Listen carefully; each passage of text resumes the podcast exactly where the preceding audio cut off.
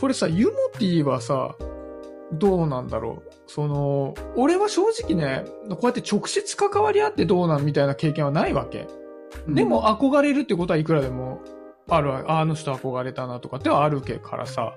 う。うんん。そういうところで言うと、ユモティの、まあ、体験を聞いてみたいんだけど、でもね、そういう意味で言うと一番古い憧れ体験は漫画の作品の主人公。へえそれ有名？あの、ルローニケンシンのおう。日村ケンシン主人公の。おー、逆スバ島で撃つ人。そうそうそうそうそう、なんか僕どっちかっていうとその小学校とかの時ってその背も大きくないしこうどっちかというと優しい感じの男の子だったから、うんどっちかというと女の子寄りにうんいるような感じの男の子だったんだよね、で、うん。あの当時のその活躍している主人公たちってみんなこう強そうなやつとかうんうんうん。腕っぷしが強いみたいなのとかもうまさに漢字の漢で書いた男みたいなうん。人たちばっかりでなんかこう自分と重ならなかったんだよね全然どの作品を見てもう。うんん。だけどルローニケンシンってそのやさ男で低身長でニコニコしてる一見弱そうな人みたいな感じの設定なんだよねうん。だけど実は蓋を開けると幕末の時にいた恐ろしい人斬りであるみたいなうん。設定の漫画なんだけど。でその人にちょっと自分がを初めて重ねられたんだよね。へうーん。その今までの強い主人公像まあ強いんだけどね。その日村謙信っていう主人公うん。が強いんだけど、でもあこういう人が強いってこともあるんだっていう強さとかあるいは強いのを出さない強さみたいなとかうん。っていうのをなんかその漫画から学んで初めてこう自分を重ねられた主人公がその日村謙信だったね。へえ、なんか俺その漫画の主人公にめちゃめちゃ憧れたっていう経験がないかもしれない。面白いな。それってさ、うん。まあ、いわゆる原体験に近いところだと思うの。うん。マーサーのはさ、もうちょっと自分が実践してから後のことだから、少し時期が違うんだと思うんだけど、うん。その子供の頃のさ、原体験。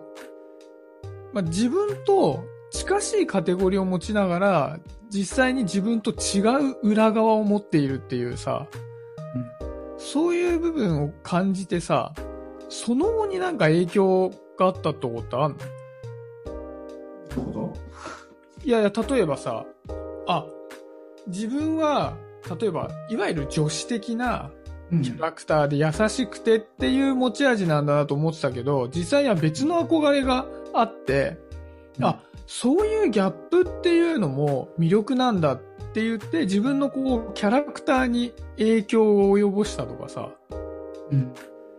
もしくは、それを憧れながら、自分はそういう部分はずっと持たずに来たとか、うん。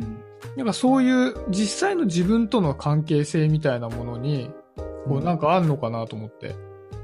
ああ、なんか、それでいくと、なんかずっと僕のギャップは強さみたいな。うん、うん、うん具。体的な強さだろうなっていううん、うん、うん、ううん。んことはずっとあったんだよね。なんかギャップっていうのがあんまりなくて、その、逆のギャップはあるんだよね、結構。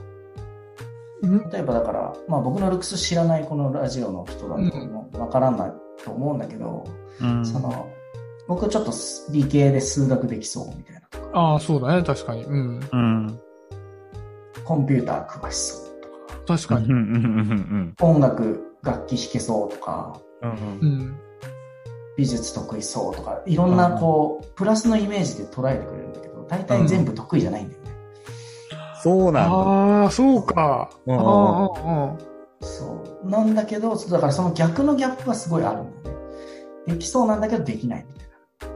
うーん。だけど、本当の意味でのギャップ、自分のイメージが上がるようなギャップが実はあんまりなくて。うん。で唯一あるのがその、一見弱そうなんだけど、戦うと実は強いとか、うん。っていうところなんだよね。うんうん。で、それで高校2年生の時にボクシングやってた。えあそうなんだボクちょっとシング面白いかなと思って。当時ちょっと半年、1年ぐらいかな。ボクシングジムでボクシングやってあーへた。それはもしかしたらルローニケンシンのその、ギャップ感が、あ、自分のギャップってここなんだっていうのが、もしかしたら作用してるかもしれんっていう。これさ、俺、今ちょっと思ったのがね、なんか不思議なもんで、今、ちょっとこれラジオで伝わりづらいんだけど、確かに言われてみればユモティは理系っぽいし、まあ SE ですって言われたら、おー、SE ねってなるし、まあ今ヘッドホンしてるけどヘッドホン似合うし、なんか、いや、基本もっぱらサンプリングしてますって言ったら、まあ確かに確かにっていう見た目ではあるんだけど、うん。ユモティはさ、どっちかっていうと文系でさ、まあ文章をいつも書いていたり、何かに対して、こう、抽象的な定義づけをしたり、そういう、まあ、言葉を使うのがすごく得意な人だと思うのね。でも、そっちのイメージが先についてるわけ。もうブログを書いてる人っていうのが先だったから。うんで、そうすると、それと容姿が合ってるなって思ってるわけ。うん。そう、だからあんまり理系だなとか、その、サンプリングしてそうだなとかっていうのは、今言われてみればそうだけど、なんかそこが、の帰りをあんまり感じてなかったんだよね。うん。確かに。俺もそうだ。そう、だから、イメージが先にあると、そこのイメージに要所をむ、なんか寄せるんだなと思った自分で。確かに確かに。で、最初の、あうんの接点が何かによってちょっと変わるのかもしれないね。そうだね、そうだね。うん。俺はね、まあもちろんコルクラボでは名前は知ってたけど、リアルでも会ってないし、顔を見たこともそんなにない中で、一番最初の接点がやっぱツイッターから流れてくるゆもてぃのノートのブログの文面だったから、で、それに対してのなんかまあ投稿の仕方とかそのコメントの返し方みたいなところで、か優しい人なんだろうなとかってもう勝手にイメージをこう、黙々と作ってたから、うん。で、こうやってなんかね、顔を見て話すようになって、全然そのイメージのギャップがないね。ね。ない。いやー、だからさ、こう、人のさ、イメージってさ、うん、こう順番によっていかようにでも変わっていくんだね。